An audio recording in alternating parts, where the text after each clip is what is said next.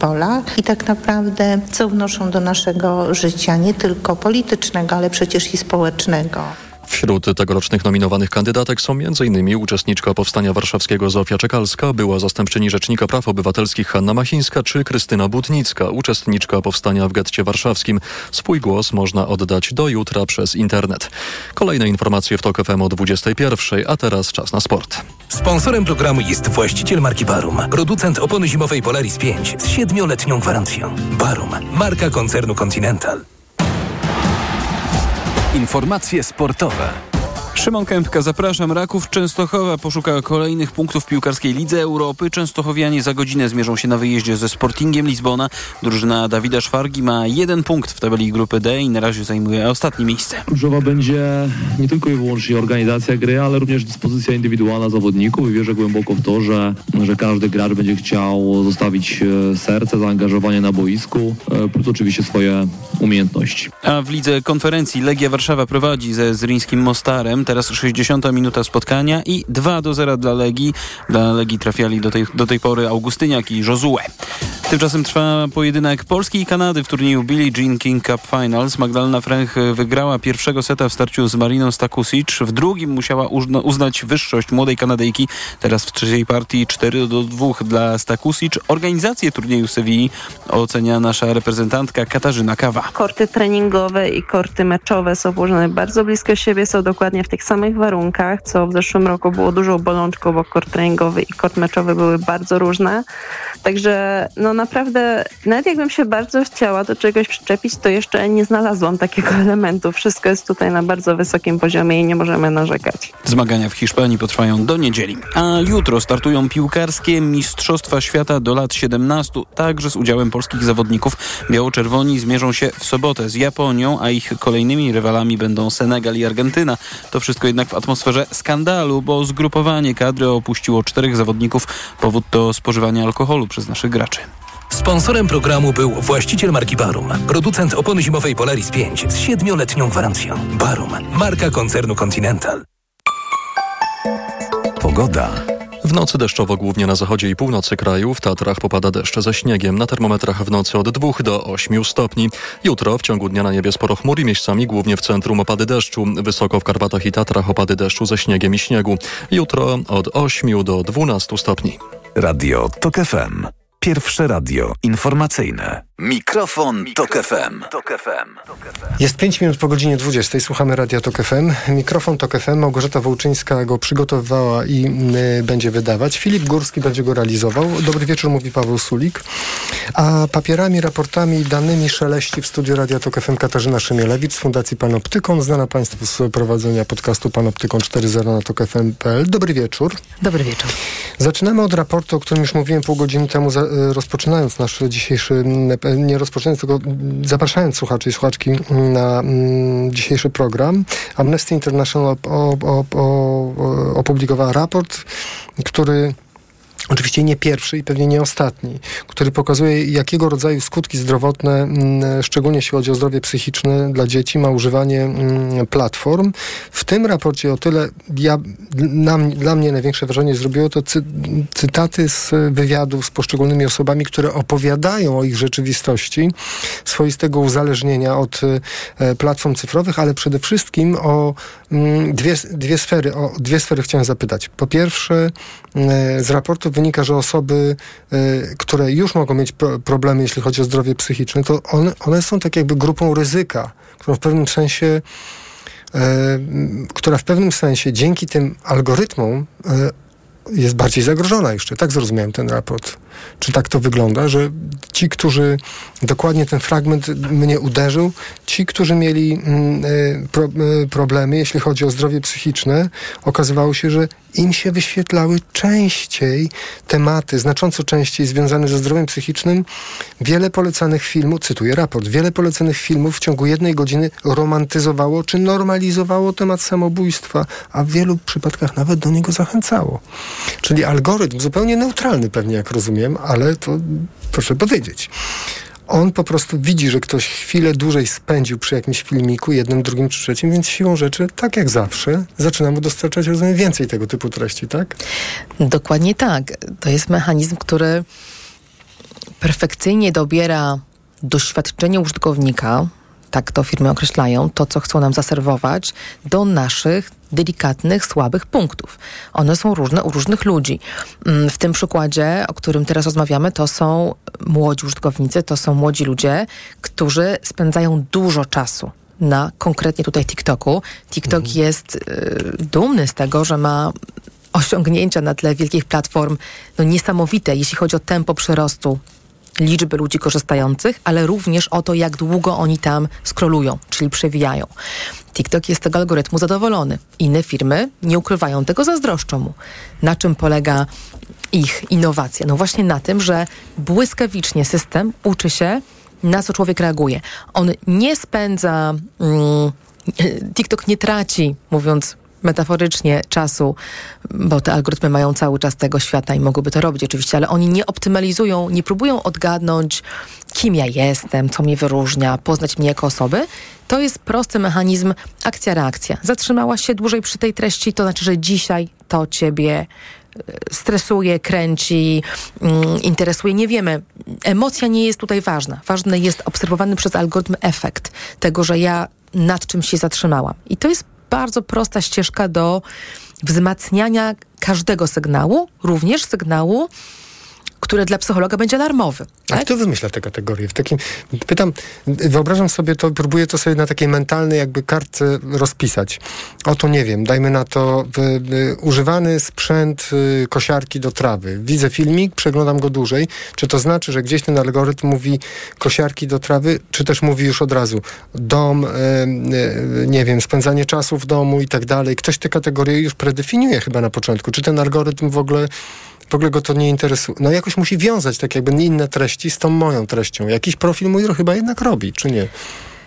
O, ten profil się odkłada, owszem, tylko wcześniejsze platformy takie jak mm, Facebook czy YouTube, nie bronię ich, one mają ten sam mechanizm zbudowany, ale mhm. one opierały się bardziej o sieć społecznościową, e, to Facebook, e, czy o to, jaki ja mam ten długi ślad, czego szukałam w sieci, Google, YouTube, bo Google mhm. ma takie dane. Google ma dane na temat całego naszego życia w sieci, jak dobrze pójdzie, więc może ten profil budować w sposób mm, bardziej zniuansowany, bogatszy i może pamiętać, że to ja jestem tą młodą matką, albo to ja mam ten kredyt, albo to ja mam te poglądy polityczne jakieś i bardziej buduje na tym, więc można powiedzieć, że te treści są rzeczywiście częściej wpasowane w to, kim ja też społecznie mhm. jestem. To, są, to też budzi oczywiście stres i, i lęk, kiedy ludzie widzą, że ten algorytm lepiej niż oni zna ich poglądy, albo lepiej niż mhm. oni rozumie, o czym się mówi w ich sieci społecznościowej, albo o czym mówili wieczorem w domu. TikTok jest prostszy, ale też przez to być może bardziej niebezpieczny dla takich użytkowników jak dzieci, które nie mają rozwiniętych mechanizmów obronnych. No bo dorosły człowiek, który ma jakieś życie społeczne, który jest zajęty, może zmęczony i nie szuka filmików mm, ze śmiesznymi, ze śmiesznymi zwierzaczkami, czy mm, oglądaniem, jak ktoś gra w gry, będzie tam mniej e, wciągnięty. E, TikTok wciąga na zasadzie takiej, że no doskonale odczytuje nastrój, ten moment w człowieku. Mm. O co mi w tym momencie chodzi. I to nie, temat jest wtórny to czy ja szukam czegoś o kocie, czy ja szukam czegoś na temat mhm. y, zdrowia, choroby, a może wojny, a może wyborów. Bardziej wydaje mi się, że tam waży tam ważą milisekundy, mm, sekundy, tam, tam waży to, w którym momencie ja z filmiku wychodzę, mm, w którym momencie ja reaguję pozytywnie albo negatywnie. To mogą być kolory, to może być mm, ton, jakim to jest podane, bardziej sensacyjny, mniej sensacyjny, to może być słowo klucz.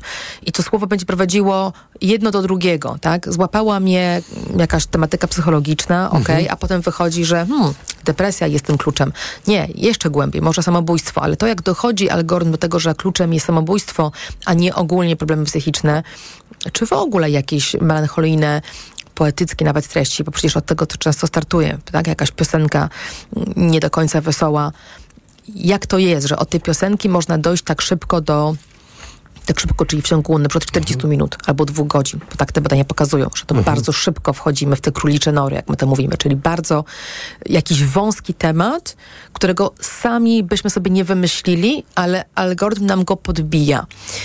To nie jest po to są klastry, algorytmy klastrują, tak to się mówi w żargonie, łączą w grupy treści. Więc algorytm w pewnym sensie wie, że ten film na temat samobójstwa to jest podobno do tego drugiego o samobójstwie, ale tam nie będzie. Wewnątrz tej machiny nie ma mm, nie ma tagów tematycznych. Są klastry dla ludzi i dla treści na zasadzie podobieństwa, ale mówimy o galaktyce. Musimy sobie to wyobrazić, to jest bardzo trudne.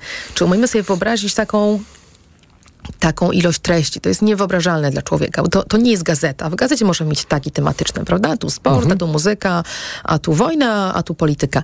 No nie, no taki TikTok to jest, czy YouTube, jakakolwiek inna platforma, to są niewyobrażalne zupełnie przestrzenie, jeśli chodzi o treści, więc tych rzeczy się nie taguje po temacie. Temat może gdzieś tam być, ale to, co czyni treści podobnymi albo atrakcyjnymi dla osoby, która, która klikała w coś, to są niuanse. To są rzeczy subtelne dla człowieka, a dla algorytmu czytelne. Więc na No tej ale- zasadzie ale- jest to wciąganie. To jest niesamowicie skomplikowane. Ja przypominam sobie mm, taką figurę fraktal, czyli taka konstrukcja, która jest trójwymiarowa i rozchodzi się we wszystkich kierunkach i w zasadzie to nawet wizualizacja takiego fraktala jest bardziej sko, bardzo skomplikowaną rzeczą, no próba pr- zawarcia tego w dwóch wymiarach, ale rozumiem, że oto mamy podstawowy problem społeczny, bo nawet jeśli nie do końca rozumiemy, w jaki sposób skonstruowany jest w szczegółach ten, skonstruowane są w szczegółach te algorytmy e, TikToka, to wiemy, jakie są efekty. I w raporcie, od którego zaczęliśmy, to też jest napisane. To znaczy, to nie jest pierwszy taki raport zresztą. Y, Efekty zdrowotne dla osoby, która dojrzewa, dorasta, e, negatywne są ewidentne. Znaczy, chyba teraz nie ma badaczy, cho- chociaż ja dzisiaj, czytając bardzo wiele na ten temat, natknąłem się na wielu badaczy, którzy mówią, z pewnego punktu widzenia to obserwujemy coś, co na naszych oczach się dzieje, więc szczerze mówiąc, niektórzy z nich mówią metodologicznie poprawnie byłoby poczekać ileś tam lat, zrobić ciągnione badania i tak dalej, i tak dalej, i tak dalej.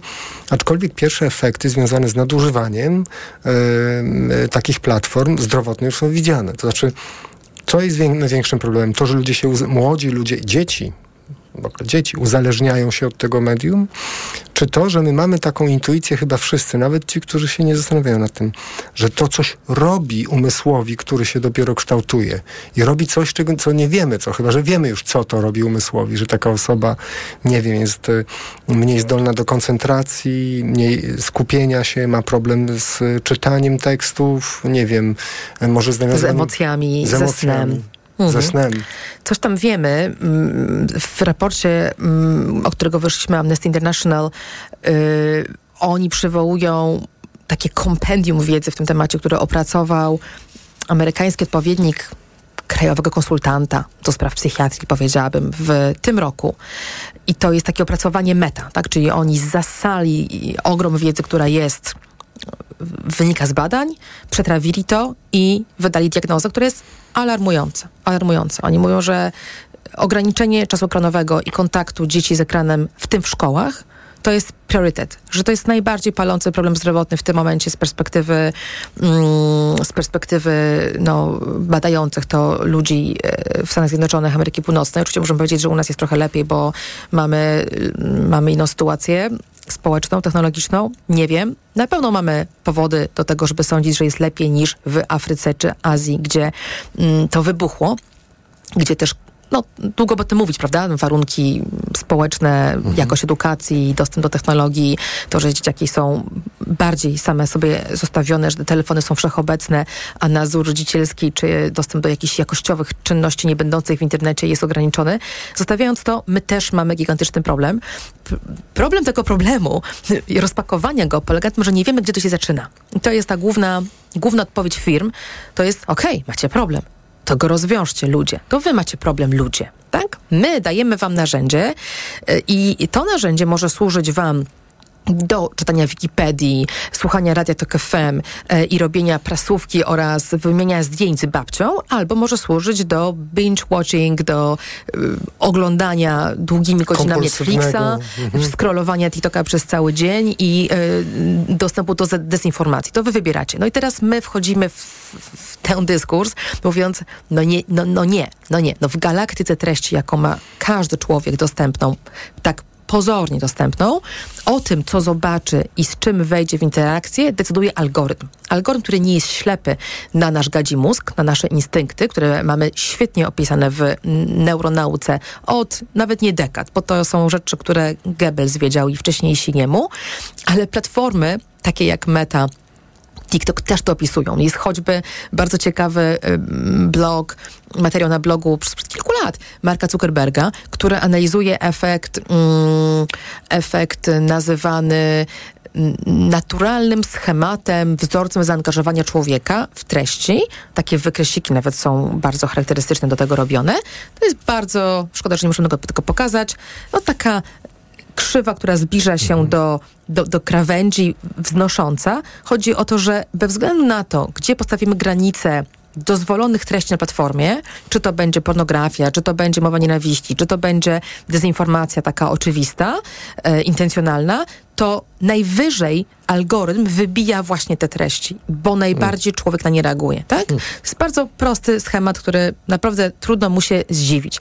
Szokuje nas coś, wkurza, y, nie dowierzamy temu, właśnie to powoduje zaangażowanie. Więc jeżeli głównym wskaźnikiem, tak jak jest teraz, tak właśnie jest, y, wskaźnikiem komercyjnym, który wpływa na dochody tych platform jest to, czy my się angażujemy, to oznacza spędzamy czas i robimy rzeczy, podajemy dalej, lajkujemy albo odwrotnie, hejtujemy, mm, odpowiadamy na te treści, w jakiś sposób je przeglądamy. O to chodzi. Jeżeli to będzie jedyny parametr, którym będziemy, te firmy będą karmić swoje algorytmy, to one będą się uczyły tego wzorca. Tego wzorca jakimi treściami skrajnymi w jakimś wymiarze mnie angażować.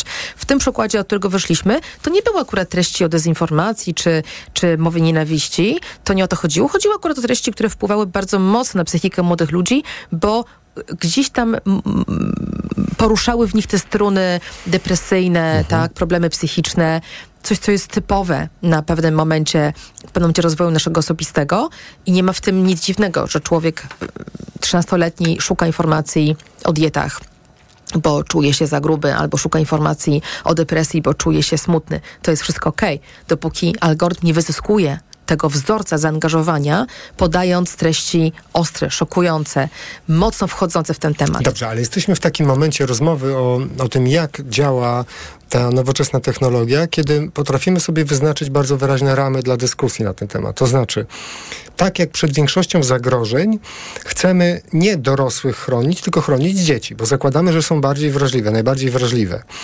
E, mamy Rzecznika Praw Dziecka, nie mamy Rzecznika Praw Dorosłego. Z jakiegoś powodu uważamy, no, że... mamy tego głównego Rzecznika Praw no, Obywatelskich. No tak, to Dla prawda. wszystkich. To prawda, rzeczywiście. Być może to nie była dobra analogia, ale uważamy, że dzieci powinniśmy chronić i jeśli nie pozwalamy dzieciom poniżej 18 roku życia zakupić alkoholu, to z tego samego powodu ktoś może powiedzieć, zaraz, ale pozwalamy y, korzystać z mediów, które być może powodują jakieś potężne problemy psychiczne w życiu dorosłym. Nawet tego do końca nie wiemy, ale zakładamy, że tak jest, skoro e, e, ten przykład z Ameryki jest taki, że kończy się jasnym ograniczcie używanie ekranu. Więc ja chciałem zapytać o jedną ważną rzecz. Jak to się stało, że my y, y, wylądowaliśmy w tym miejscu, to znaczy są firmy, które zarabiają na tym, że maksymalizują uwagę i to... Zaangażowanie. Tak, a jednocześnie kiedy my będziemy za kilkanaście minut pytali naszych słuchaczy na antenie, e, i już bardzo dużo komentarzy jest zresztą, e, kto powinien e, reagować, skoro media społecznościowe zagrażają zdrowiu psychicznemu dzieci, to kto powinien reagować? Rodzice, szkoła czy rząd? To i ja, i wydawczyni programu przez sekundę nie pomyśleliśmy, że pierwszym aktorem tu powinna być właśnie ta, ta ten ktoś, ta firma. Który, który sprzedaje nam tą usługę. No to jest ten dealer narkotyków, tak? Który nie powinien nimi no, dealować. ale my o tym przez sekundę nie pomyśleliśmy, bo zakładaliśmy, że no taka jest rzeczywistość społeczna. Są narkotyki, jest alkohol, jest nadużywanie kompulsywne mediów przez dzieci. To jest jak pogoda. To jest. Tak, no y, tak, a tymczasem, mhm. no, ale to da się y, cofnąć krok, czy już jesteśmy tak daleko, że już nie da się powiedzieć, no chwileczkę, no przecież nie zakażemy ludziom internetu. No ale to teraz wrócę do myśli, którą gdzieś zawiesiłam, a, a chyba mhm. nie skończyłam o tym, skąd to się bierze, bo obserwujemy dym, dym wali z komina, widzimy Potem, to jest bezdyskusyjne jest to, że efekty społeczne są negatywne, tak? I, I, tutaj dyskusji nie ma. Pytanie jest, skąd to się bierze? Platformy same mówią, no jak to skąd? Z was ludzie. A my mówimy, no nie. No zaraz. Rzeczywiście jest tak, że to nasz mózg produkuje dopaminy, to nasz mózg wpada w te różne wzorce zachowania dla nas samych toksyczne, ale jakieś narzędzie na tym żeruje. I tu dochodzimy do odpowiedzialności wielkich firm technologicznych. I ta rozmowa zaczęła się w Europie na dobre jakieś trzy lata temu, kiedy nastąpiło pewne przebudzenie polityków właśnie w tym kierunku Zaraz, zaraz, ale ktoś na tym robi pieniądze i ktoś te usługi, usługi, w cudzysłowie mówię, bo to są pseudo-usługi, to nie jest usługa, to jest bardziej maszyna do mm, wyzyskiwania naszej uwagi i naszych danych, a nie usługa dla nas. Gdyby była usługą, to by była projektowana tak, żebym ja mogła łatwo wyjść, łatwo znaleźć to, czego szukam, łatwo postawić kropkę i przejść do innej czynności, a nie mogę. I tam pokazują badania, że ludzie czują się tym zniewoleni. No więc dlaczego to zniewolenie? Dlatego, że tak to jest wymyślone, tak to jest optymalizowane. I to jest ten moment, kiedy dochodzimy do innego spojrzenia na te platformy internetowe. Już nie patrzymy na nie jak po prostu dostawców gazety elektronicznej, takiej do, dobranej do moich preferencji, tylko bardziej jak na no, dealer to jest mocne, myślę, że nie za mocne, ale na pewno y, zestawienie z firmami produkującymi papierosy czy alkohol jest tutaj zupełnie zasadne, albo kasyno, bo kasyno chyba jest najzasadniejsze, ponieważ mamy dowody na to, mamy badania potwierdzające, że mechanizm, który uruchamia się w mózgu człowieka, który skroluje, przewija mhm. ten feed, jest w zasadzie identyczny jak tego, który mm, stoi przed jednorękim bandytą w kasynie mhm. i też chce coś wygrać. To są bardzo podobne mechanizmy wzmacniające. To się nazywa mechanizm nieregularnej nagrody. Właśnie chodzi o to, że ja czasami trafię, czasami nie trafię. I to ten mechanizm bardzo uzależnia. On jest świetnie opisany, to nie są żadne nowe rzeczy. Mhm. E, firmy te doskonale o tym wiedzą wiedzą i wyzyskują te nasze słabości. Więc skoro to robią, no to my musimy potraktować je właśnie jako odpowiedzialne za to. Musimy im tego zabronić. I tu wchodzi Komisja Europejska z nową inicjatywą, no już taką teraz nawet nie bardzo nową, bo to już jest prawo, które mamy. Mamy je od od roku, a od um, września w pełni obowiązuje, w pełni jest już, um, można je stosować do tych największych platform. To się nazywa Akt o usługach cyfrowych. Na stronie Panoptykonu można przeczytać o tym dużo, łącznie z naszymi pierwszymi testami tego, co się realnie zmieniło pod rządami tego prawa, ale jego clue jest właśnie to. To już nie jest o człowieku, jego wyborach. To nie jest o moich danych i czy ja kliknę w jakiś tam baner, e, że się zgadzam, czy nie. To jest o skutkach społecznych których my dziś rozmawiamy, o tym, że one są bardzo problematyczne i że twórcy tych usług muszą wziąć odpowiedzialność, czyli przede wszystkim przestać projektować swoje interfejsy i algorytmy właśnie tak, jak to robią dziś, żeby ludzi wciągać i więcej, muszą analizować inne ryzyka. Ryzyko uzależnień, ryzyko dezinformacji, ryzyko szkód psychicznych u młodych i u starych. Bo czy tylko do, do, do tego na sekundę, czy młodzi są zagrożeni bardziej? No oczywiście, że są, bo są młodzi i są delikatniejsi, ale to jest ten sam mechanizm, który nas dorosłych też wciąga i trzyma. Mm. Więc nie możemy dać firmom łatwego wyjścia w postaci, to wywalcie dzieci.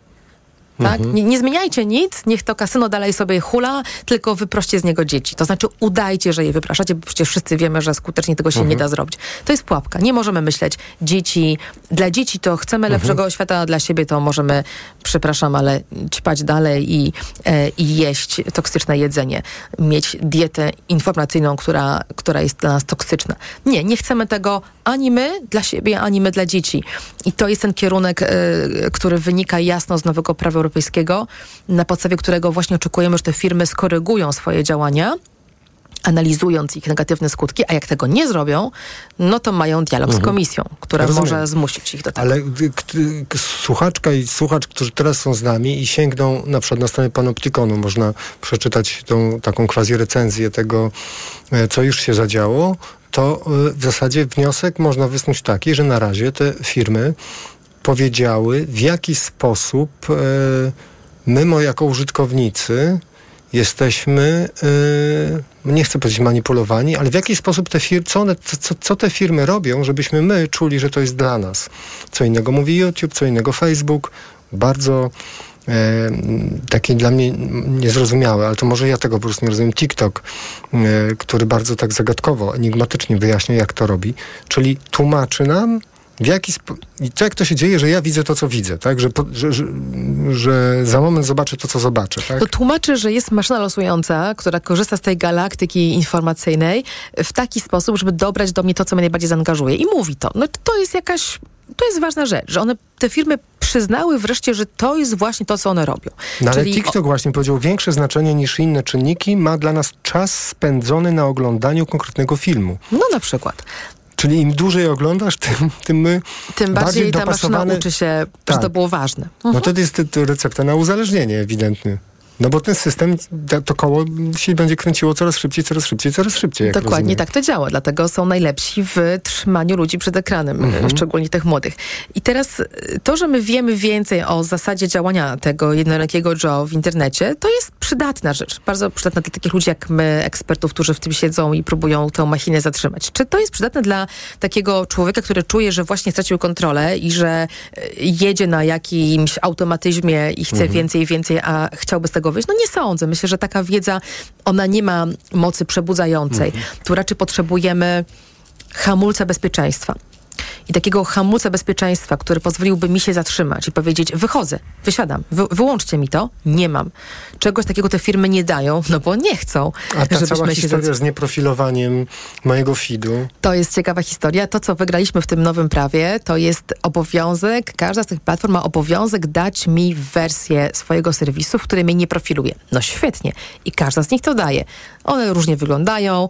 E, Łączy je jedno. Są mało atrakcyjne, bo nie są dla mnie. One są jakimiś treściami, które są popularne w mojej sieci, albo najnowsze, mm, albo po prostu oglądane przez miliony ludzi na świecie, czyli to jest jakieś śmieszne zwierzątko, albo jakiś inny film o rodzinie królewskiej. To, to nie są rzeczy, które my chcemy, wydaje mi się, jako konsumenci świadomi em, oglądać, czytać. Nie ma takiej trzeciej drogi, która prowadziłaby poprzez moje zainteresowania tak? Czyli gdzie ja mogłabym powiedzieć, a ja dzisiaj tu jestem po rozrywkę, a jutro będę tutaj w pracy, a pojutrze to ja chcę się zrelaksować i proszę, drogi algorytmie, dobierz mi takie doświadczenie, które mnie nakarmi. Ja dziś szukam informacji na temat X. Tak, są wybory w Polsce, albo jest jakaś nowa choroba, albo jest sytuacja w gazie, ja się chcę dowiedzieć. Teraz daj mi dobrej jakości informacje o tym temacie, ok? Ale za godzinę będę chciała czegoś innego. Będę chciała obejrzeć film, który mnie zrelaksuje i wyjść na przykład. W świecie, w którym ja bym chciała żyć, jeśli chodzi o media e, społecznościowe, ja mam prawo do takich decyzji. Mam prawo być kuratorką tego doświadczenia swojego. Czegoś takiego dzisiaj tam nie mam. Ja albo rozumiem, ale firmy robią... Ja wiem, tylko że firmy robią racjonalne albo rzeczy. wychodzę. Firma mówi, proszę bardzo, ale to ty masz włącznik. To znaczy, to ty mówisz, y, proszę mnie nie profilować, tutaj chcę mieć ten feed, ten ciąg, strumień, y, który będzie się przewijał bez wiedzy na mój temat, albo włączam tryb numer dwa, proszę zbierać wiedzę na mój temat, bo właśnie się czymś interesuję. Więc albo puszczam jakoś- hamulce, albo i, i lecę z Mhm. prądem, tak, który, który nakręca ten algorytm dla mnie. Tak jak mówimy, to się kręci coraz szybciej. Mhm. Albo jestem tym chomikiem, który kręci coraz szybciej, Tak. albo wysiadam. Nie mam dzisiaj sytuacji, w której mogę być kontrolerką tego swojego ruchu i jakoś nawigować. A ludzie tego oczekują, wydaje mi się. Mi się wydaje, że to jest zbyt skomplikowane i nikt z nas nie będzie tracił czasu na próby zmieniania ustawień, bo nawigowanie na tym, się, na tym się będzie kończyło, że firmy będą proponowały pewnie nawigowanie, skoro będzie tak trudne, tak skomplikowane, że dla spokoju sumienia będę to odcha... Dokładnie to, co się stało, czy zgadzasz się na... I wszyscy odruchowo klikają tak. No więc tu dochodzimy do tego, czym są te firmy. Te firmy są mm, bardzo innowacyjne. One mają najlepszych projektantów na świecie, jeśli chodzi o doświadczenie bycia w sieci. Więc zaprojektowanie tych moich ustawień w inny sposób, żeby one nie były irytujące, pozorne, nic nie zmieniające tak naprawdę, tylko irytujące mnie, bo tracę na nie czas, żeby to były takie rzeczy jak wyszukiwanie. Przecież wpisujemy różne rzeczy w wyszukiwarkę, prawda? Wpisujemy bardzo dużo. Jak sobie sprawdzimy naszą historię wyszukiwania, okaże się, że my wyszukujemy mnóstwo rzeczy, że odruchowo wpisujemy w tego Google'a czy innego, ale najczęściej to będzie jednak Google em, jakieś słowo, tak? Że ja tak naprawdę dużo robię aktywnie szukając informacji, tylko tam, gdzie widzę w tym swój interes. Jeżeli interfejs pozwoli mi nawigować zgodnie z moim autentycznym interesem, na przykład intuicyjnie przerzucać coś, nie wiem, na lewo fajne, na prawo niefajne, albo jakieś suwaki dostanę, które my projektujemy teraz po Noptokonie, bawimy się w takie prototypowanie i będziemy o tym niedługo pisać. Proste suwaki, gdzie ja mogę, tak jakbym podgłaśniała, podgłaśniała i ściszała, prawda? Intuicyjna rzecz. Chcę pod, podbić, na przykład podbić eksperckość, albo ją obniżyć. Chcę podbić różnorodność treści, że one są z różnych bajek, albo ją obniżyć, że chcę rozrywki więcej albo mniej. To nie muszą być irytujące mnie banery. Tak firmy projektowały, bo chciały nas zniechęcić. Gdyby zechciały nam dać usługę, która jest fajna, no to one potrafią to Rozumiem. zrobić, tak? Rozumiem, to jest wszystko fascynujące i to są bardzo ważne, kluczowe czasami pytania. Tylko na koniec musimy przejść powoli w, ty, w ten obszar, o, s- o, y, y, w którym słuchaczki i słuchacze będą się wypowiadać, czyli w zasadzie y, zrobić kilka kroków do tyłu i uczepię się jednej rzeczy, którą słyszałem, a mianowicie, czy te firmy powinny to robić, czy dzieci są, y, y, duże, są zagro, zagrożone bardziej, bardziej wrażliwe, w związku z czym powinniśmy ich pilnować i tak dalej. Są kraje, gdzie bez względu na to, o czym teraz mówimy, edukuje się dzieci, jeśli chodzi o ich kontakt w ogóle z mediami, nie tylko z internetowymi mediami. Nie wiem, chociażby w, w Holandii, edukacja medialna, czy jakieś formy uświadamiania młodych ludzi, że to, co zobaczą w internecie, ale też w telewizji, czy też usłyszą w radiu, że to jest pewien świat sztucznie wykreowany i żeby oni, te dzieci, one, żeby mogły sobie w takiej szkole, na takich zdjęciach kształcić pewien rodzaj krytycznego dystansu. Oczywiście to nie znaczy, że tworzymy zupełnie wolny, nieregulowany rynek dla wszelkich mediów. Nie, to to nie oznacza, ale oznacza, że nasz obywatel ma pewien rodzaj e, kompetencji, dzięki czemu szybciej zauważy negatywne efekty, jeśli zacznie kompulsywnie korzystać z internetu, uzależni się, albo właśnie dostrzeże, że jego nastrój jest cynicznie wykorzystywany przez e, jakiegoś TikToka. Więc ktoś pewnie będzie chciał też e, widzieć to w ten sposób, że skoro pytamy, kto powinien reagować, bo my pytamy, czy rodzice, szkoła, czy rząd, tu jeden ze słuchaczy bardzo dziwnie napisał przed chwilą, a może Kościół. I na początku się uśmiechnąłem, a później pomyślałem, o, Świetnie, instancja, Kościół zareagował, Instancja moralna jakaś, czy ro, ro, roszcząca sobie mm, mhm. E, prawo w tej kwestii i być może z tego punktu widzenia byśmy to naświetlili inaczej. Ale będziemy o to pytali, więc ciebie też muszę zapytać o to. Mhm. Gdzie jest, e, jako osobę reprezentującą trzeci sektor, organizację pozarządową, Czyli takie ciało, które ma ten komfort, że mówi, my pracujemy nad różnymi rozwiązaniami, próbujemy się czegoś dowiedzieć i my mamy ten komfort, że nawet jak okaże się, że mamy bardzo złe informacje, to i tak to napiszemy, tak? Bo nie jesteśmy rządem, nie jesteśmy firmą, tak? Nie jesteśmy rodzicami, którzy zawsze na końcu pomyślą, o rany, co, dlaczego ja nie wpadłem na to rok wcześniej, prawda? Jaka straszna odpowiedzialność, bo myślę o swoich własnych dzieciach. Jesteśmy organizacją pozarządową. To gdzie jest ten aktor, który powinien jako pierwszy po, zawsze od, na początku słyszeć, to mój obowiązek. Czy to jest minister, ja nie pytam cynicznie, mhm. czy to nie jest minister zdrowia, który powinien powiedzieć, rzeczywiście notujemy zwiększoną liczbę takich, takich objawów u dzieci i młodzieży. Ma to związek z internetem? To może być ZUS. To mówię zupełnie o. a propos tego, że byłam świadkiem rozmowy, w której, w której szefowa ZUS powiedziała, myślę, że to jest informacja publiczna, nie ujawniała niczego tajnego, że no, ogromny jest wzrost zwolnień na z klucza problemów psychicznych i że chyba ponad połowa zwolnień już w ZUS-ie to są problemy psychiczne dorosłych. Um, u dzieci to wiemy sporo obserwując, y, daje do myślenia kryzys psychiatrii dziecięcej, mhm. prawda? Czyli to, że te kolejki się nie kończą, że nie ma psychiatrów, nie ma, nie ma leków tak, jeżeli nawet dzieci dostają leki, teraz y, ewidentnie jest wzrost w diagnostyce zaburzeń, w tym mm, zaburzeń uwagi, y, ADHD, na to są leki. Skąd jest ten wzrost? Czy to jest tak, że nam się rodzą inne dzieci? Czy to jest tak, że trzymamy je w środowisku, w którym te zaburzenia y, rosną, rosną w tempie, na którym nie nadąża farmakologia. Nie twierdzę, że to jest świetne rozwiązanie, ale to też mhm. pokazuje skalę, więc mamy gigantyczny problem w Polsce z tymi problemami psychicznymi, które w jakiś sposób na pewno wiążą się z naszym używaniem e, mediów społecznościowych. Teraz kto powinien reagować? No mhm. chyba my wszyscy, ale najbardziej uważam, że ci najpierwsi powinni być ci, którzy dokładają się do tego problemu, czyli sami nasi dealerzy, sami ci, którzy nam dają tą dopaminę w sposób, który dla dzieci jest no nie do, dla wielu z nich jest trudny do powstrzymania się. To jest trochę tak jakby mm, ktoś mówił na lekcji, nie wiem, wychowawczej, drogie dzieci, czy pamię pamiętajcie o tym, że amfetamina to jest coś, co uzależnia, ale jak macie problem z koncentracją na lekcji albo nie mm. macie czasu na pracę domową i trzeba wieczorem dokończyć, no to tutaj mm -hmm. wam mhm. sypniemy dawkę. No zaraz, zaraz, no nie możemy traktować tych dzieci, jakby one miały być wszystkie zen i wszystkie silniejsze psychicznie od nas e, i miały same się oprzeć czemuś, co jest e, naprawdę bardzo silnym silnym bodźcem. Natomiast kto reago ma reagować poza firmami? No myślę, że na pewno to jest tak jak ta diagnoza, którą przytoczyliśmy z USA, tego konsultanta do spraw psychiatrii. To jest temat dla rządu ale Mhm. duży temat dla rządu. To nie jest temat dla jakiegoś jednego ministra. To jest temat, który musi, musi być skoordynowany pomiędzy ZUS-em, e, zdrowiem publicznym, edukacją, szkołą, edukacją. tak. Tutaj Mhm. mogę odesłać do podcastu, który przywołałeś na wstępie Mhm. Panoptyką 4.0. Rozmawiałam tam z Agatą Łuczyńską, ekspertką e, ze szkoły z klasą. Właśnie o tym mówiłyśmy.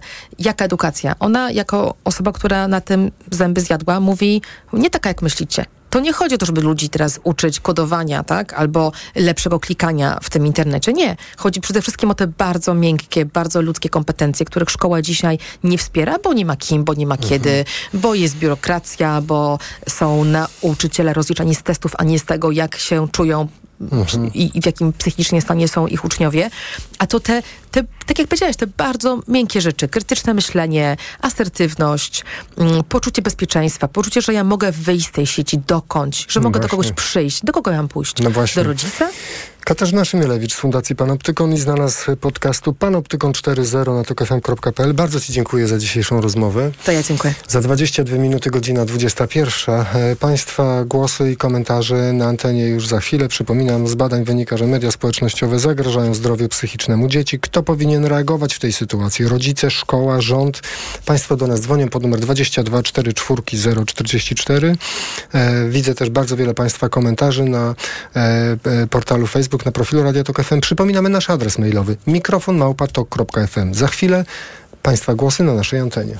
Mikrofon, Tok FM. Reklama. Tylko teraz w Mediamarkt. Rabaty nawet do 10 tysięcy złotych na laptopy, smartfony i inne wybrane kategorie. Kup w zestawie minimum dwa produkty, a im więcej wydajesz, tym wyższy rabat dostajesz. Szczegóły i regulamin w sklepach i na mediamarkt.pl. Let's go! Mediamarkt. Kategoria trawienie. Po jednej nutce. Ciężko na żołądku. A teraz? Uczucie pełności. Dobrze. I ostatni. Gazy. Świetnie. A co można na to zaradzić? Najlepiej zastosować Trawisto. Suplement diety Trawisto zawiera wyciąg z owoców kopru, który wspiera trawienie i wspomaga eliminację nadmiaru gazów, a wyciąg z mięty pieprzowej pomaga zachować zdrowy żołądek. Trawisto i trawisz to. Aflofarm.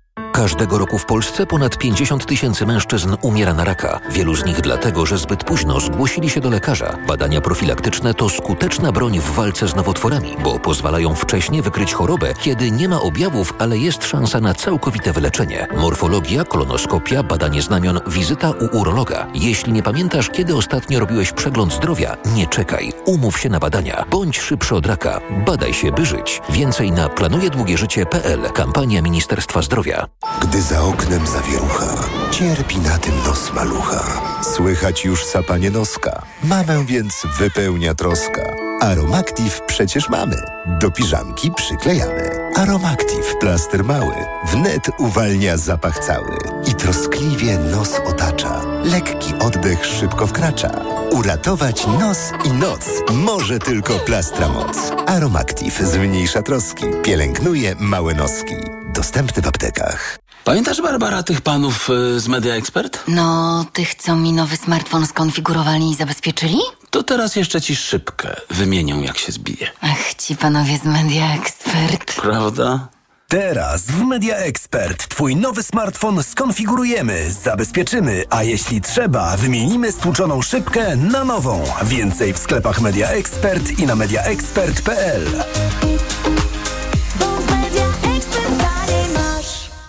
Na odporność od dawna stosowałem witaminę C w dawce 1000 mg. A teraz zmieniłem swój produkt na Rutina C Max C1000. Nie zmieniłem dawki witaminy C, ale wzmocniłem orutozyt i uznane składniki wspomagające odporność. Suplementy diety Rutina C Max C1000 w jednej tabletce zawiera aż 1000 mg witaminy C, a do tego rutozyt i sprawdzone substancje wspierające odporność, cynk, selen i witaminę D3. Rutina C Max C1000 to połączenie dwóch świetnych sposobów na odporność. Rutina C Max C1000. Odporność na potęgę. Aflofarm. Po kalendarze to do Rossmana. Zaskakujące kalendarze adwentowe z Rossmana umilą oczekiwanie na święta z egzotycznymi herbatami, z aromatycznymi świecami dla kochanych czworonogów.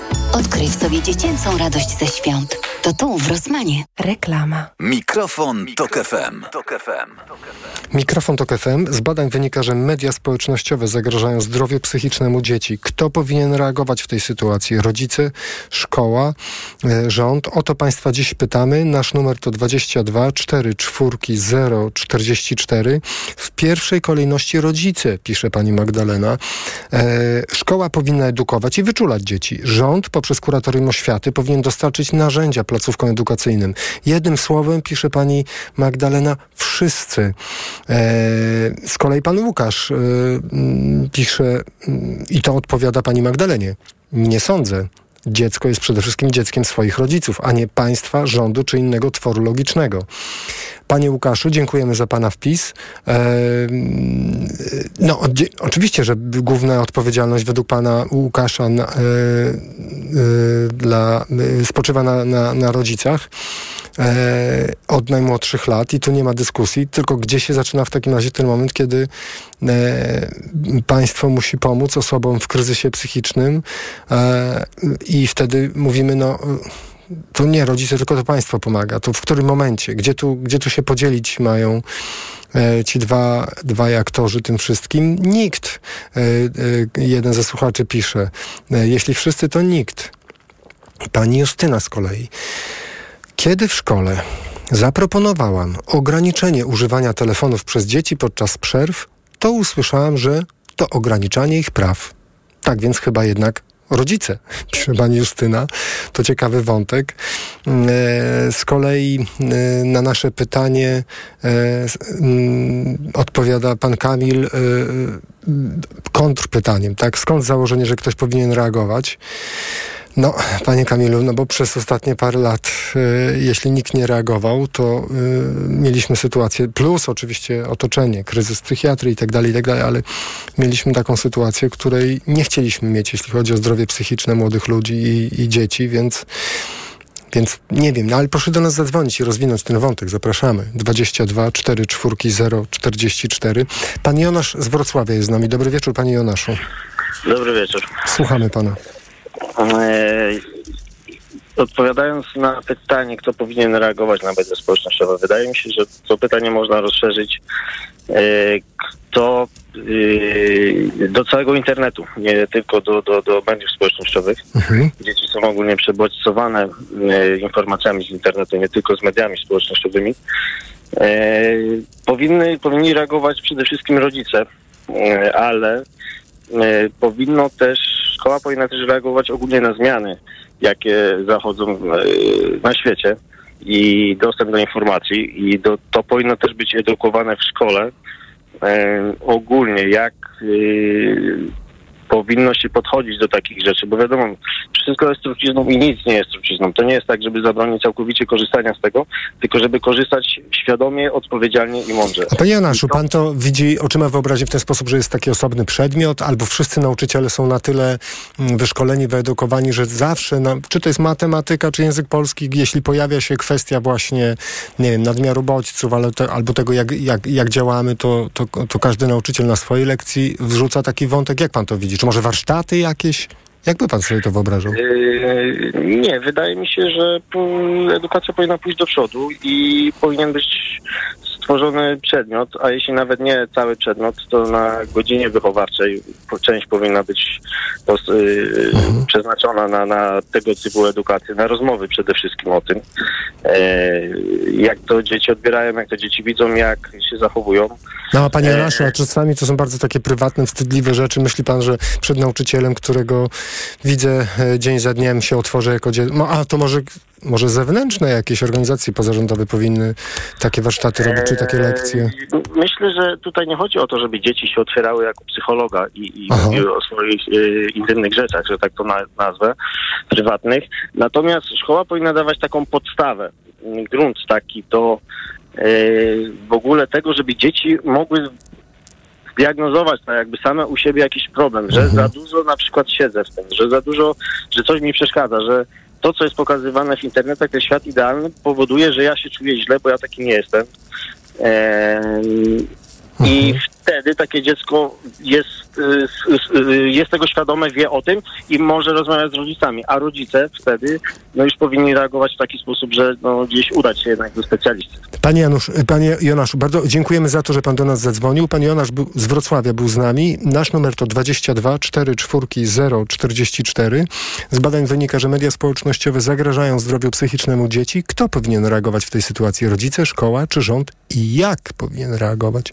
Pan Robert z Łodzi jest z nami. Dobry wieczór, panie Robercie. Dobry wieczór. Słuchamy pana.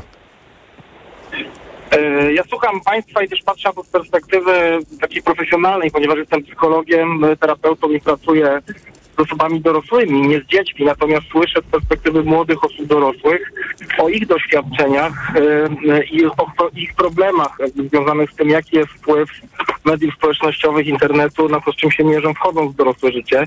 I odpowiadając już e, na to pytanie postawione w dyskusji, myślę sobie, że to jest jednak rodzina we współpracy systemowej ze szkołą i z regulatorem, czyli rządem. I e, no, moje doświadczenie mówi mi, że objawy tego, co się dzieje z dzieckiem, mówią o tym, na co choruje rodzina.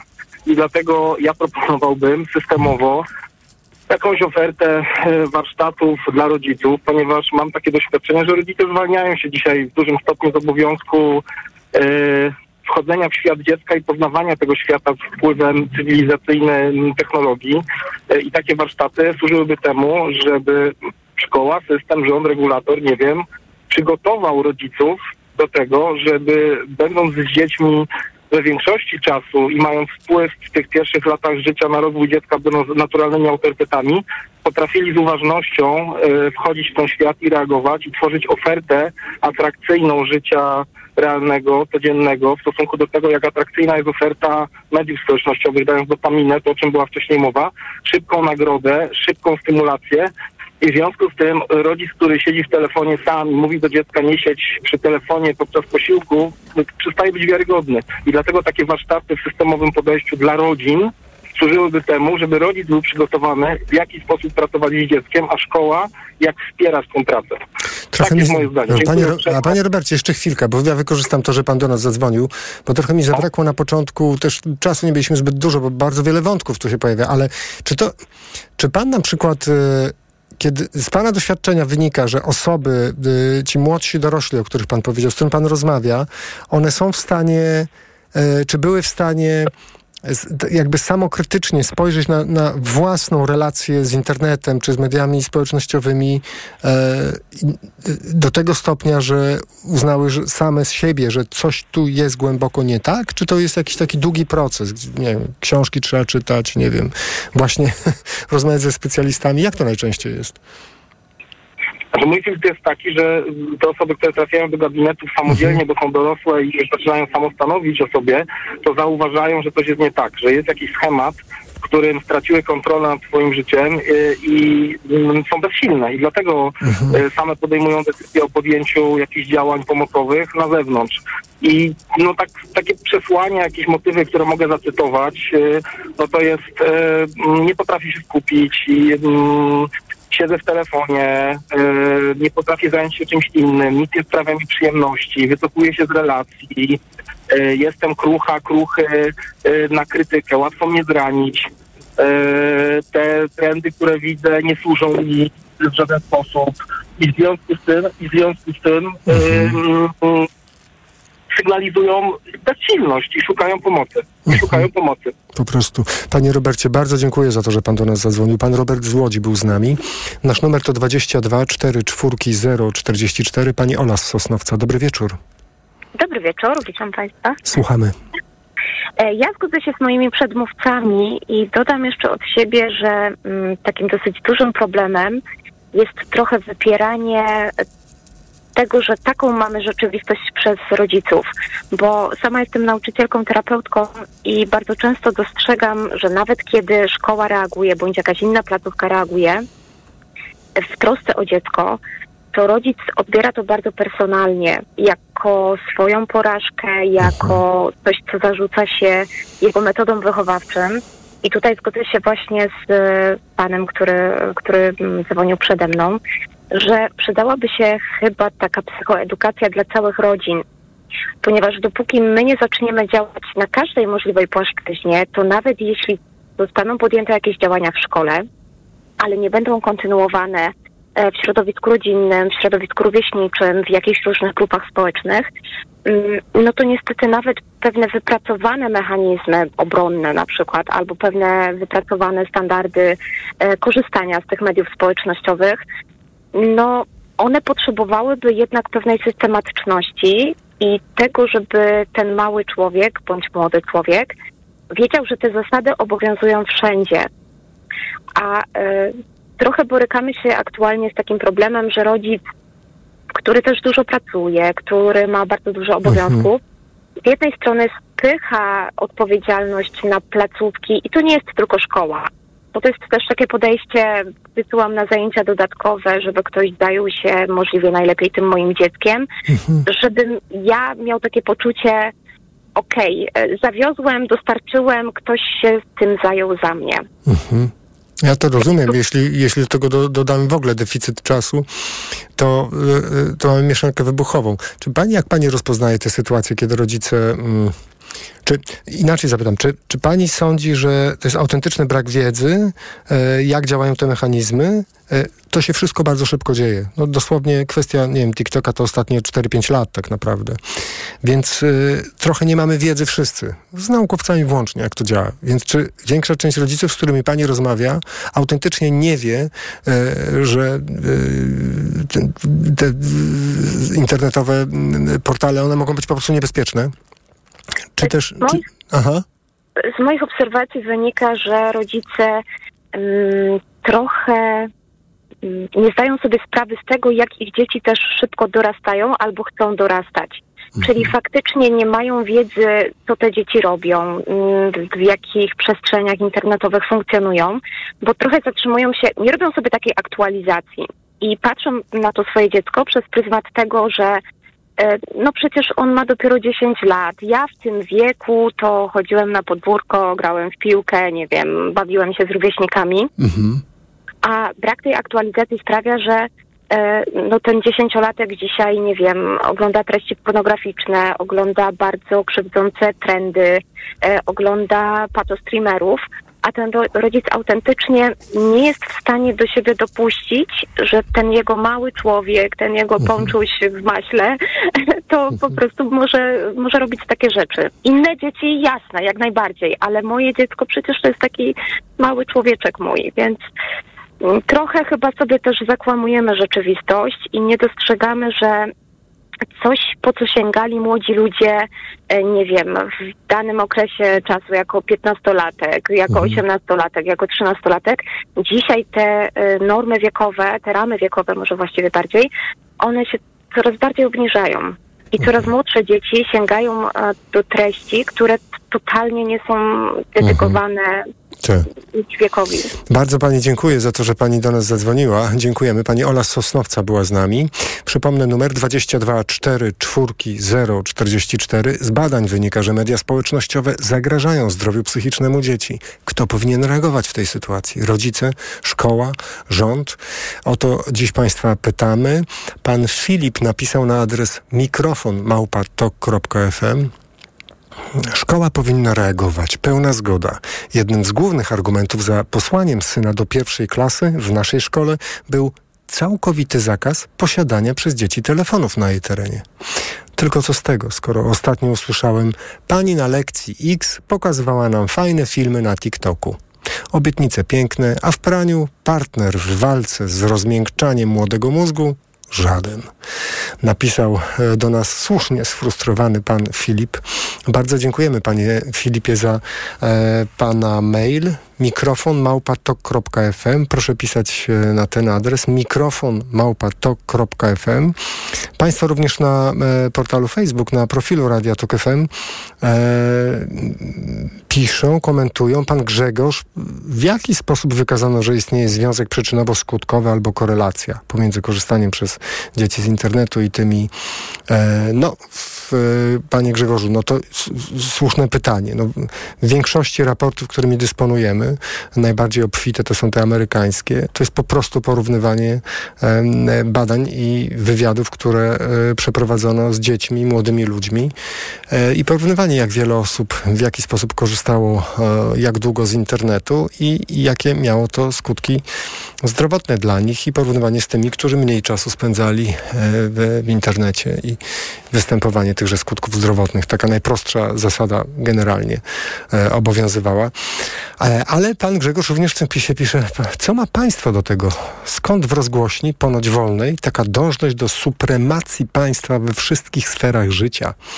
Panie Grzegorzu, rozumiem, że pan ma wrażenie, że nasze radio dąży do supremacji państwa we wszystkich sferach życia, a wydaje mi się, że w większości przypadków y, tam, gdzie w ogóle pojawia się pomysł, żeby państwo jakkolwiek wkroczyło jako aktor, jako szkoła na przykład, e, to nadal bardzo e, rzadkie przypadki mimo wszystko. No proszę zwrócić uwagę na to chociażby w jaki sposób e, radzimy, nie radzimy sobie właśnie z kwestią y, szkodliwości internetu dla młodych ludzi i dzieci. Bardzo dziękuję za Pana wpis, wielowątkowy zresztą, pan, y, Pana Grzegorza. Numer do nas 22 4 4 044, 22 4 4 044, adres mikrofon małpatok.fm i na portalu Facebook, na profilu naszej stacji radiowej można umieszczać komentarze. Za chwilę informacje, po informacjach kolejne Państwa głosy. Mikrofon, Tok FM.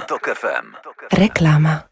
Tylko teraz w Mediamarkt. Rabaty nawet do 10 tysięcy złotych na laptopy, smartfony i inne wybrane kategorie. Kup w zestawie minimum dwa produkty, a im więcej wydajesz, tym wyższy rabat dostajesz. Szczegóły i regulamin w sklepach i na mediamarkt.pl. Let's go! Mediamarkt. Hemoroidy dokuczają mi coraz bardziej, choć próbowałam różnych środków. Przy silnych hemoroidach nie każdy lek pomoże. Zastosuj Proctohemolan. Krem Proctohemolan przynosi ulgę nawet w ostrych objawach hemoroidów. Do tego zapobiega nawrotom choroby. Proctohemolan bez hemoroidów szybko i na długo. Proctohemolan krem, tribenozy, tridokaina, wewnętrzne i zewnętrzne żylaki odbytu, przeciwwskazania na wrażliwość na którykolwiek ze składników. Aflofarm. Przed użyciem zapoznaj się z treścią ulotki dołączonej do opakowania bądź skonsultuj się z lekarzem lub farmaceutą, gdyż każdy lek niewłaściwie stosowany zagraża Twojemu życiu lub zdrowiu. Marian, a? a ta nasza nowa lodówka taka cicha i prądu mało zużywa. Prawda, Barbara? No. A kto ją przywiózł, wniósł i podłączył, no? Panowie z Media, Media Expert. Expert, I jeszcze tego starego rupiecia zabrali. Wygodnie i za darmo. No.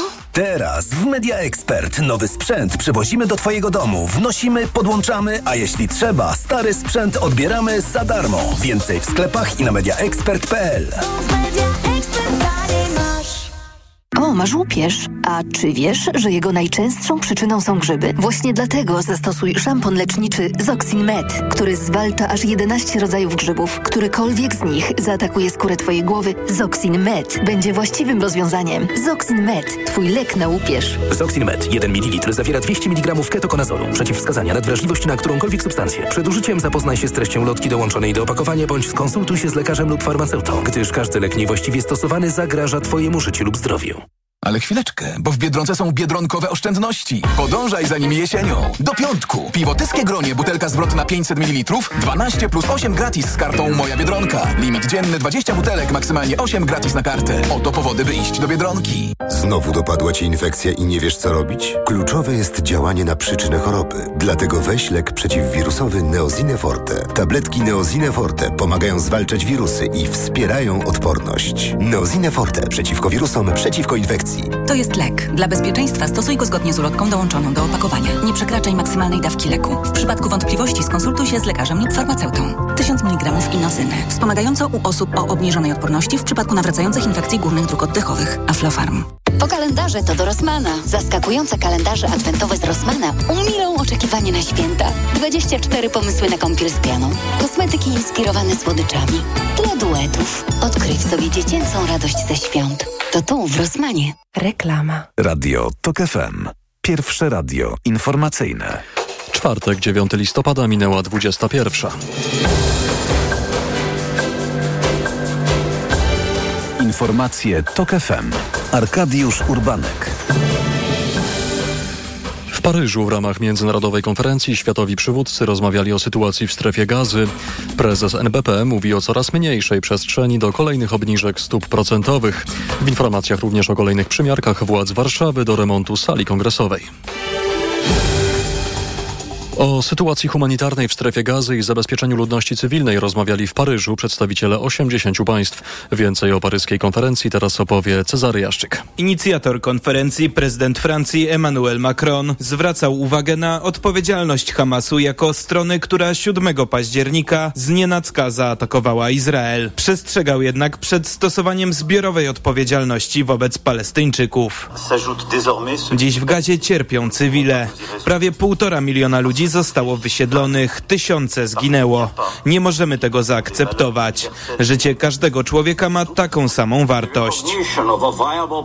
Uznanie państwa palestyńskiego z bezpiecznymi i wzajemnie akceptowanymi granicami z Izraelem jest teraz jedynym możliwym rozwiązaniem konfliktu, dodawał główny doradca prezydenta Brazylii Celso Morim. Cezary Jaszczyk, TOK FM. Izrael zgodził się wprowadzić czterogodzinne przerwy w walkach w północnej części strefy gazy, by pozwolić m.in. na ewakuację ludności cywilnej z tych obszarów. Administracja USA podaje, że to wynik dyskusji między prezydentem USA a premierem Izraela. Sam prezydent Stanów Zjednoczonych Joe Biden podkreślił jednocześnie, że zwracał się do Benjamina Netanyahu o przerwę w walkach dłuższą niż trzy dni, lecz jego prośba została odrzucona. Izrael miał zgodzić się jedynie na ponawiane każdego dnia czterogodzinne pauzy. Przeciągający się proces oddawania władzy przez Zjednoczoną Prawicę opóźnia moment, kiedy Polska będzie mogła skorzystać z miliardów euro w ramach KPO. Projekty finansowe z unijnego, finansowane z Unijnego Funduszu Odbudowy trzeba rozliczyć do połowy 2026 roku. Na inwestycje jest więc coraz mniej czasu. O czym więcej Tomasz Węskę. Żeby pieniądze nie przepadły, rozwiązaniem może być podpięcie pod KPO inwestycji realizowanych od 2020 roku pod warunkiem, że pasują one do kryteriów Funduszu Odbudowy. To mogłyby być na przykład niektóre inwestycje w szpitale, mówi marszałek Mazowsza Adam Struzik, który dodaje, że pokłada nadzieję w premierze, tym następnym, czyli Donaldzie Tusku. Że potrafi też przekonać naszych partnerów europejskich do pewnej renegocjacji, która być może pozwoli nam wydłużyć rozliczenia. We wtorek wypowiedzieli się o tym unijni komisarze do spraw gospodarki i do spraw handlu, mówi Jan Olbrycht. Nie ma w ogóle takiej rozmowy. Jedyny przekaz do rządu, róbcie wszystko, żeby zostało to skończone do roku 26. Do wydania tylko z dotacji będą prawie 23 miliardy euro i jak mówią samorządowcy, wbrew pozorom tyle uczciwie wydać w nieco ponad dwa lata wcale nie będzie łatwo. Tomasz Fęskę, TOK FM. Zmniejsza się przestrzeń do dalszych obniżek stóp procentowych, mówi prezes Narodowego Banku Polskiego. Adam Glapiński wskazuje tu na niepewność dotyczącą tempa spadku inflacji oraz decyzji nowego rządu. Rada Polityki Pieniężnej zostawiła w środę stopy procentowe bez zmian, choć ekonomiści spodziewali się niewielkiego ich obniżenia. Dużymi literami bym wypisał tą niepewność. I że w obliczu tego utrzymanie stóp procentowych na niezmienionym poziomie jest jedyną możliwą decyzją. Gdyby nie było jakby wyborów, gdyby nie było tej eskalacji też wojny na Bliskim Wschodzie, no to byłoby jeszcze kontynuacja. Nie wiem jak długo, raz czy dwa, Rada by się zdecydowała jeszcze obniżek, obniżek stóp. No ale teraz to się zmienia. Rada obniżała stopy przed wyborami we wrześniu i październiku łącznie o 1 punkt procentowy. Eksperci liczą, że przełoży się to na spadek rat kredytów o mniej więcej 10%. Słuchasz informacji TOK FM. Warszawa robi kolejne podejście do remontu sali kongresowej. Miasto i budowlańcy zapewniają, że za trzy lata będzie gotowa. Jej modernizacja pochłonie niemal 400 milionów złotych. Podpisana właśnie umowa zakłada kompleksowy remont sali i pomieszczeń na zapleczu. W sumie to 6 kondygnacji i 34 tysiące metrów kwadratowych powierzchni, a wszystko zgodnie z wytycznymi konserwatora zabytków, mówi prezes Zarządu Pałacu Kultury i Nauki Rafał Krzemień. Powstanie zupełnie nowa, nowoczesna sala kongresowa, ale w tym tradycyjnym wydaniu, czyli wizualnie widzowie zobaczą tą tradycyjną salę kongresową, historyczną, natomiast wnętrze będzie w pełni nowoczesne w zakresie akustyki, nagłośnienia, oświetlenia, wszelkich innych udogodnień. Pierwsza próba wyremontowania sali rozpoczęła się w 2014 roku. Szybko okazało się, że pracy jest znacznie więcej, a pieniędzy za mało. Po drodze wykonawca remontu ogłosił upadłość. Trzeba było więc zrobić nowy projekt, a miasto dorzucało kolejne pieniądze. Obecny koszt remontu jest niemal 10 razy większy niż ten zakładany niemal dekadę temu. I teraz jeszcze na koniec informacja sportowa. Legia Warszawa wygrała u siebie ze Zrińskim Mostar 2-0 w meczu czwartej kolejki grupy E piłkarskiej Ligi Konferencji. Wicemistrzowie Polski w czterech meczach zdobyli 9 punktów i są bliscy awansu do fazy pucharowej. Pogoda.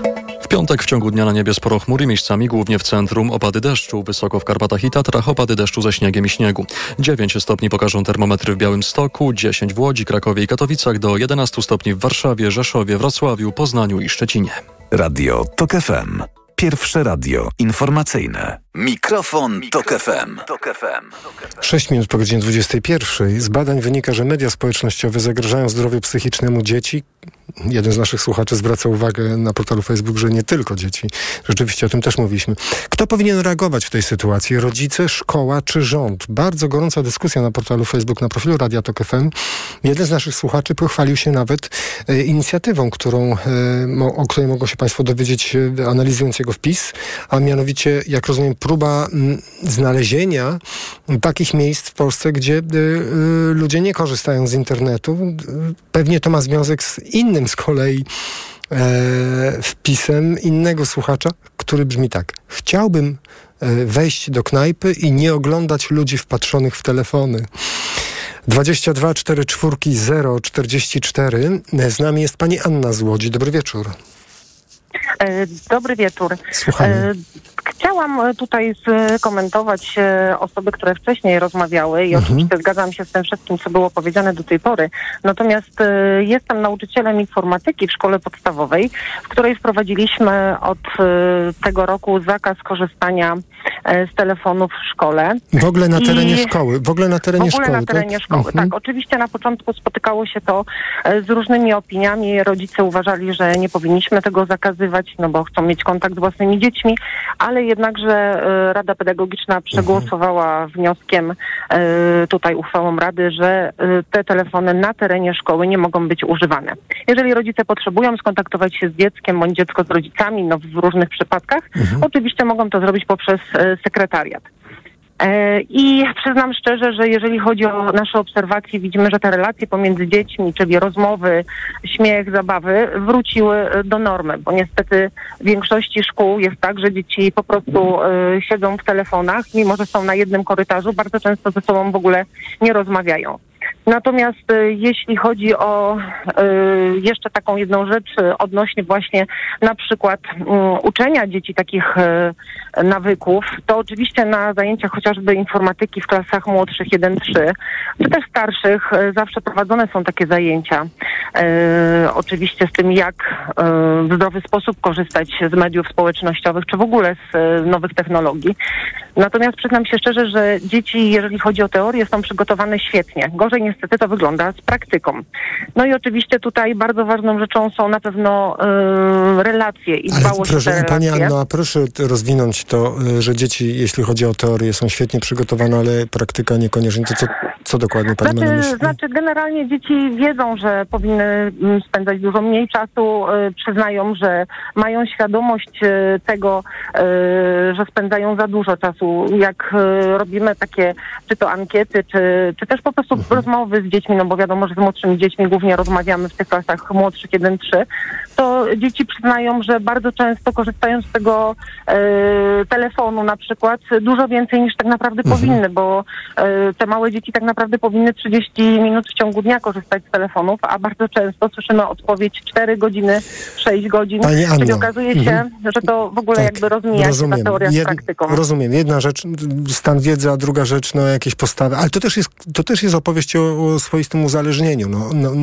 osoby uzależnione. Znaczy myślę, że tu też ważne jest, Mhm. żeby rodzice byli świadomi tego, że e, sami od siebie muszą, e, że tak powiem, zacząć, tak? I konsekwentnie pokazywać dzieciom Mhm. poprzez przykład, e, że właśnie nie powinno tyle czasu spędzać się przy telefonach, bo my jako społeczeństwo, jako dorośli jesteśmy po prostu już uzależnieni. Proszę powiedzieć więcej, bo jestem pewien, że słuchaczki i słuchacze, którzy dowiedzieli się od Pani o tym, że jest w Łodzi szkoła, która, gdzie dzieci nie korzystają z telefonów, to na pewno nie było proste. Ale proszę powiedzieć, kto był tutaj e, w, e, takim, kto był pierwszą osobą tutaj, która w, w całym gronie pedagogicznym, która w ogóle to z- Skąd w ogóle ten pomysł? Jak to, jak to... Znaczy, przyznam Mhm. szczerze, że to powstało e, w czasie po prostu rozmów, e, Mhm.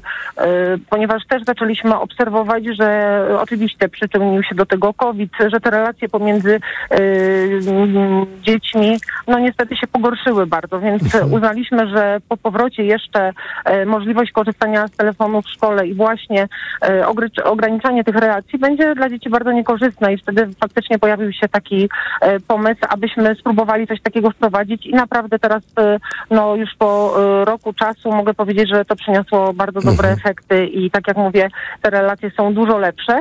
Natomiast jeśli chodzi tutaj o rodziców, no to myślę, że też e, e, takie mm, jakby e, spychanie tego problemu, że ktoś inny powinien się tym zająć, no to niestety nie. Myślę, że tutaj te relacje z dziadkami, te relacje z rodzicami są rzeczą szalenie istotną, która może jakby uratować tutaj tych, tych młodych ludzi właśnie od tego, od tego uzależnienia, tak? Bo jednak, no właśnie, cały czas mówimy o tym, że Kiedyś było inaczej, ale prawda jest taka, że dbałość o te relacje, właśnie o te więzi międzyludzkie, no też e, była zupełnie inna. I myślę, że jakby tutaj no przede wszystkim rodzina powinna wrócić na te tory, żeby właśnie te relacje pielęgnować i dbać.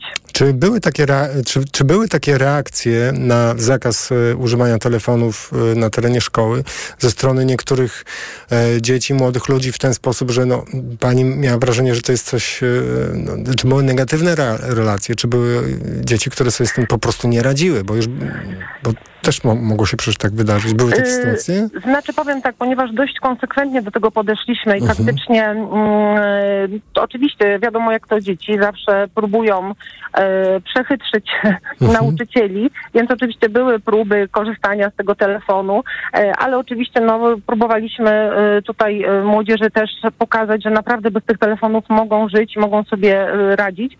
Też były takie głosy, że w jakiś sposób no, ograniczamy im tą wolność, tak, Mhm. im możliwość skorzystania z tego telefonu w momencie, kiedy potrzebują, bo tu oczywiście rodzice też nie pochwalali tego, żeby dzieci, nie wiem, w czasie lekcji na przykład grały, e, czy, czy mm, wykonywały jakieś telefony, czy oglądały filmiki, tylko bardziej chodziło o to, że no, powinny mieć e, możliwość skorzystania z tego telefonu. Oczywiście też jako szkoła wiadomo, że no, e, nie wykluczamy takiego narzędzia, jakim jest telefon i czasami zdarza się, że są różnego rodzaju zajęcia, które są z wykorzystaniem też, e, że tak powiem, tutaj e, telefonu, tak? No bo wiadomo, że są dzisiaj różne interaktywne zadania, ćwiczenia. Natomiast to wszystko musi być kontrolowane i myślę sobie, że tak naprawdę dzieciaki dzisiaj bardziej niż kiedykolwiek potrzebują takich granic mocno wyznaczonych, jeżeli chodzi chociażby o używanie tych wszystkich Pani An- technicznych nowinek. bardzo, bardzo Pani dziękuję, że Pani zadzwoniła do nas i żeby opowiedzieć o tym. Mi się wydaje, że bardzo wiele osób, nie tylko pedagogów, słuchając nas teraz, naprawdę zrobiło głośniej radio i zastanawiało się, jak to, jak to Państwo do tego doszli, jak Państwo to zrealizowali, jakie są tego konsekwencje. Dziękujemy za Pani głos do usłyszenia. Pani Anna z Łodzi była z nami. A pod numer, y, na adres mikrofon małpatok.fm y, dostaliśmy maila maila od pani Anety. Dzień dobry, jestem psychologiem i psychoterapeutką. Pytanie zadaje, y, zdaje się być słusznie zadane, ale ono dotyczy bardzo szerokiego tematu naszego zdrowia psychicznego, nas jako dorosłych. Kiedyś dzieci, dzieci. Żadne dziecko samo nie sięga po komórkę, tablet czy telewizję. Robimy to dzieciom my, dorośli, rodzice. Najpierw sami używając. Używanie mediów, nadmiarowe używanie mediów jest zasłoną czegoś poważniejszego, trudnego. Nie jest skutkiem, przed którym trzeba się bronić, jest objawem naszych trudności. I to jest właściwe pytanie. Nie kto jest odpowiedzialny za używanie mediów przez dzieci, tylko dlaczego tak się dzieje? O czym to nam mówi? O jakiej cesze naszego społeczeństwa, a może w ogóle ludzkości? Mając w pamięci trudności moich pacjentów, mogę powiedzieć, że mamy jako ludzie globalny problem dotyczący, dotyczący jakości naszego życia. Przydarzyło nam się wiele traum we wczesnym dzieciństwie, nam, dorosłym. Jak więc mamy umieć ochronić nasze dzieci, czy pokazać im, jak mają żyć, jeśli sami tego nie wiemy? Uciekamy w dające tymczasową ulgę pracę, substancje, media, poczucia wartości szukamy w przedmiotach, byle tylko nie czuć. Tym samym, niestety, fundujemy naszym dzieciom kolejne traumy. Przecież uciekanie w media odcina nas od realnego życia. Niezwykle wielu dorosłych ma bardzo zaburzoną tożsamość. Stale eksplorujemy, zamiast podjąć w końcu zobowiązanie za siebie i nasze dzieci. Pani Aneto, bardzo dziękujemy za ten e, mail. Mm, Zadzwonił do nas pan Hubert z Warszawy. Dobry wieczór, panie Hubercie. Dobry wieczór. Słuchamy pana. E, Ja tak z pozycji rodzica chciałbym coś powiedzieć, tak? E, wydaje mi się, że takie szkolenia dla rodziców powinny być obowiązkowe jak szczepionka. E, mam dwójkę dzieci i e, jak widzę, jaka jest świadomość rodzica, jak korzystać, jak sprawdzać, jak weryfikować, jak zainteresować się tym od strony właśnie takiej aplikacyjnej, no to mnie to przeraża. Że rodzice nie potrafią zweryfikować pewnych rzeczy, historii w YouTubie czy w innych innych takich elementach, e, tych mediach społecznościowych. Co dziecko ogląda, gdzie, jak, e, ile czasu na to spędza. I to jest clue na początek, mi się wydaje. Ale, to- muszą rodzice to wiedzieć? A dlaczego akurat rodzice mieliby sprawdzać historię na YouTubie? No od tego bym zaczął. Od tego bym zaczął, od świadomości rodziców, kto, gdzie, jak mogą zweryfikować, zaopiekować się tym dzieckiem. No, ale to- przede wszystkim, ale jaka rozumiem, jest ale- szkodliwość. Co jest dla pana impulsem, żeby sprawdzić własnym dzieciom e, historię na YouTubie? Co, obawia się pan, że oglądają coś nie... Może dlatego, że jestem może jestem trochę informatykiem, bym powiedział, także ja sam się tym interesuję, wiem jak to wciąga, e, trochę gram na komputerze, śledzę ten rynek, e, także wiem jakie tam treści są wszelkiego rodzaju, tak, e, więc i jak one są dostępne, szeroko dostępne, tak, mimo tych ograniczeń wiekowych w jakimś stopniu, także rodzic powinien mieć te podstawy wiedzy, jak prowadzić samochód, jak kontrolować tutaj te elementy. A jak pan będzie rozmawiał z dziećmi, jak zaczną grać w różne gry w internecie? No kontakt z dzieckiem przede wszystkim musi być konekcją na każdym etapie, od, od małego do takich elementów, do, do starszych, tak? No, to jest przerażające, jak trzylatek przed y, na śniadanie dostaje y, telefon, żeby obejrzeć i wiek w pokoju, tak? To jest taka łatwizna, ale od tego się zaczyna, tak? A potem idziemy dalej, idą dalej, tak? Rozumiem. To, rozumiem. Otoczenie, świat wysyła takie sygnały i jak rodzic nie zacznie rozmawiać z dzieckiem? No rodzic pierwszy musi zareagować. Potem bym ściągał szkołę, obowiązkowe lekcje na informatyce na temat świadomości zagrożenia, programy rządowe, nie wiem, a na końcu bym ściągał e, globalnie te organizacje, korporacje, które tyle zarabiają i powinny odpalać jakieś tam... Wiedziałem, wiedziałem, że No, prędzej czy trzeba. później one zostaną wezwane do odpowiedzi. Dziękuję. Tak. Panie Tak, Hubercie, jak to oczywiście. Bardzo dziękuję za Pana głos. Pan Hubert z Warszawy był z nami. Bardzo dziękujemy za ten głos. A Pan Piotr pisze tak. Dzień dobry. Jestem ojcem 11-latka ze zdiagnozowanym ADHD. Syn dobrze się uczy, ale jest to okupione potem i znojem całej rodziny. Przegrywamy z komputerem, ale ciągle walczymy. Problem jest inny. Dzieci siedzą cały czas w internecie. Discord, Roblox to najczęstsze media. Wszyscy wzorowi i ci gorzej się uczący. Towarzyscy i ci nieśmiali. Chcieliśmy z rodzicami na wywiadówce podjąć próbę wspólnego ograniczenia czasu dzieci przed komputerem do godziny 22, bo siedzą po nocach. Jedenastolatki. Niestety jest tak, że część dzieci ma większe przyzwolenie na siedzenie późnym wieczorem w necie, a ta część dzieci, których rodzice próbują narzucić limit, niestety zdarza się z odwiecznym argumentem, bo X, Y, Z tak nie ma, jesteście złymi rodzicami. Nasze dzieci żyją we własnej społeczności. Mają potrzebę, jak każde dziecko, potrzebę przynależności, interakcji. Za naszych starych, dobrych czasów te, intera- te interakcje ustawały, jak trzeba było wrócić z dworu do domu i odżywały na nowo po przyjściu do szkoły. Pod tym względem życie naszych dzieci jest inne od naszego. Walka z mediami to nie tylko problem rodziny czy szkoły, ale problem świadomości całej społeczności rodziców.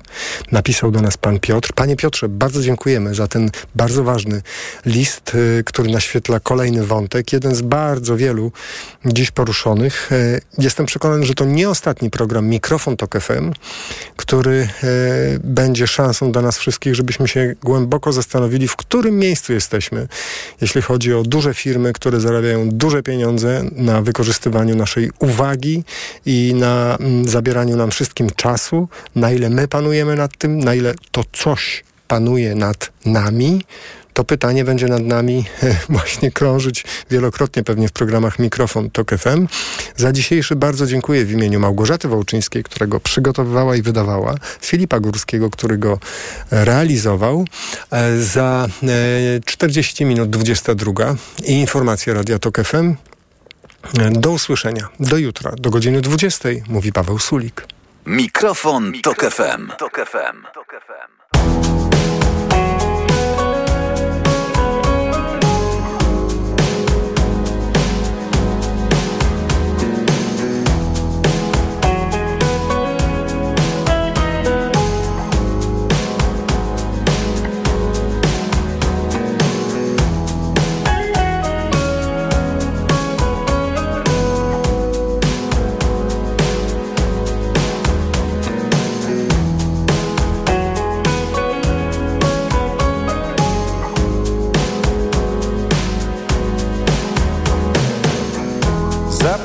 o tych, co skrzywdzili cię Kiedy robiło się ciemno Jakby nie było lata. Nie mamy za grubych skór By to nie trafiło w czuły punkt. Wiem coś o tym Uwierz, wiem coś o tym. Stracili bliscy A tak obcy jakby stali za mgłą.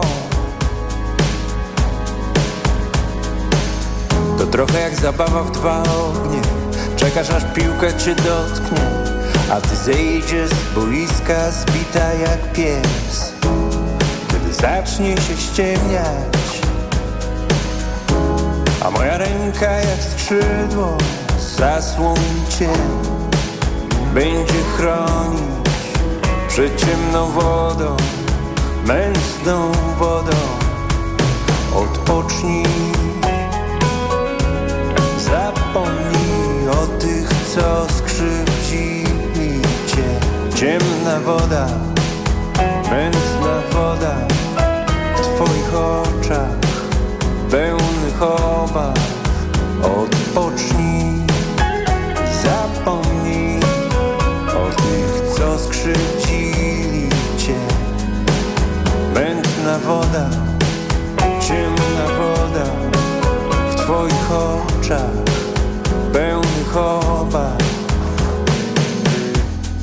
Zbieramy się tyle lat To co między nami jest święte. Choć tracę wiarę Moja wiara blednie. Co kiedy patrzę ci w oczy Anioły i inne światy Wirują mi w głowie jak blender Ocal mnie od ognia Kiedy leżę sam w sypialni. Ogień liże parapety i firanki. To trochę jak zabawa w dwa ognie Czekam aż piłka mnie dotknie. Zejdę z boiska zbity jak pies. To trochę jak zabawa w dwa ognie. W dwa ognie. Kiedy zacznie się ściemniać A moja ręka jak skrzydło zasłoni cię. Będzie chronić przed ciemną wodą Mętną wodą Odpocznij. Zapomnij o tych, co skrzywdzili cię. Ciemna woda, mętna woda W twoich oczach.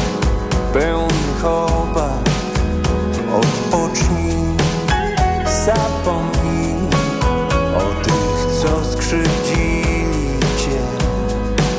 Mętna woda, ciemna woda w twoich oczach pełnych obaw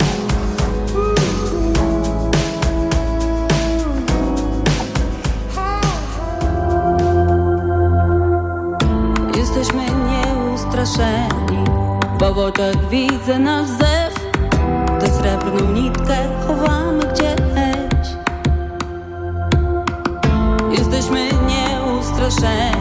wciąż mamy ten dobry czas,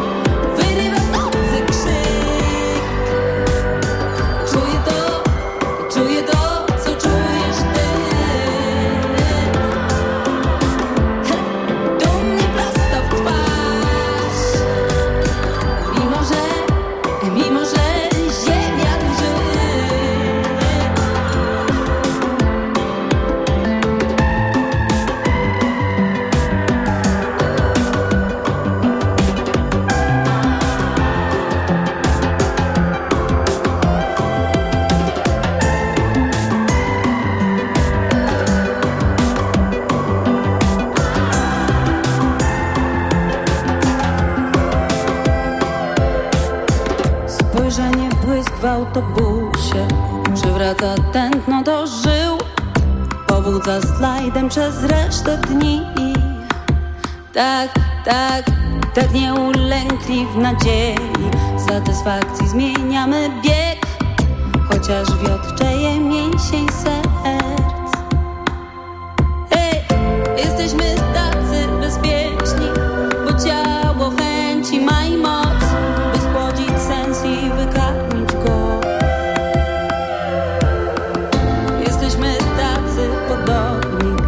W oczekiwaniu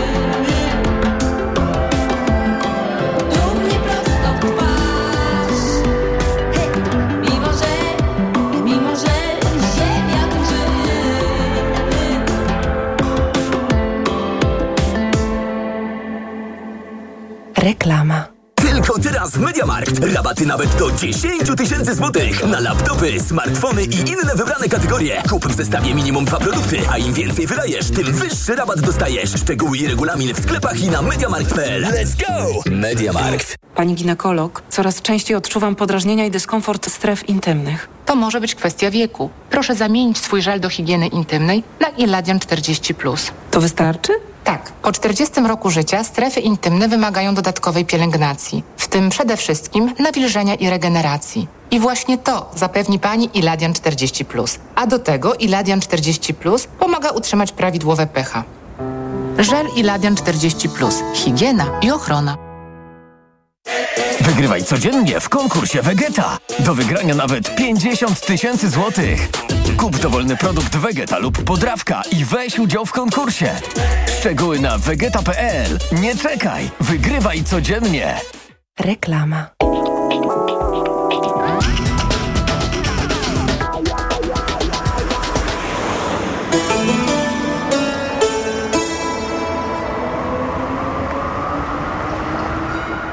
Radio TOK FM. Pierwsze radio informacyjne.